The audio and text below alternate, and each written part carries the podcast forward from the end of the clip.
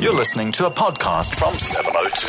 702. Comment by John Robbie. Somebody sent me a very interesting article. It's in a publication called Scroll.in.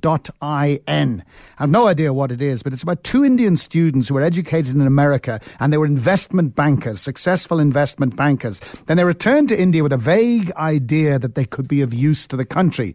And they decided one evening to try to understand the average Indian life, the life of an Indian living on an average income. And they calculated that at about 4,500 rupees a month. 150 rupees a day. Rent in a tiny apartment was a third of that, so that 100 rupees per day. And it was very, very tough.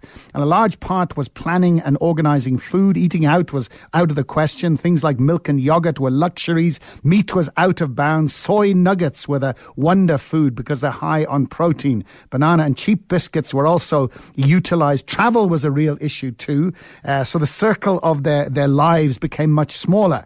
Um, lots of anger. They, you know, they encountered lots of anger, and they could only travel five k's by bus. The rest they had to walk. Electricity was a luxury, and so was soap, believe it or not. But they survived living as average Indians.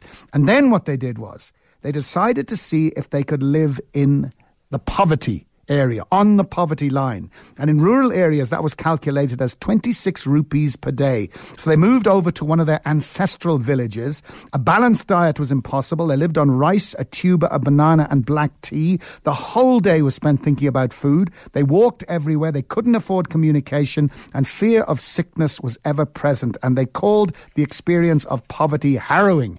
It sounds terrifying. And then they went back to normal life and they found they had changed. The luxuries that they enjoyed made them feel guilty. They questioned their lifestyle and they realized that poverty made them even angrier. And of course, reading this, there are parallels with South Africa, the poverty and inequality and the anger we're experiencing at the moment. And the question, of course, is how do you deal with it? I don't know the answer, but I agree with their conclusion that empathy is essential for democracy. And I suppose the question is, do we have enough here?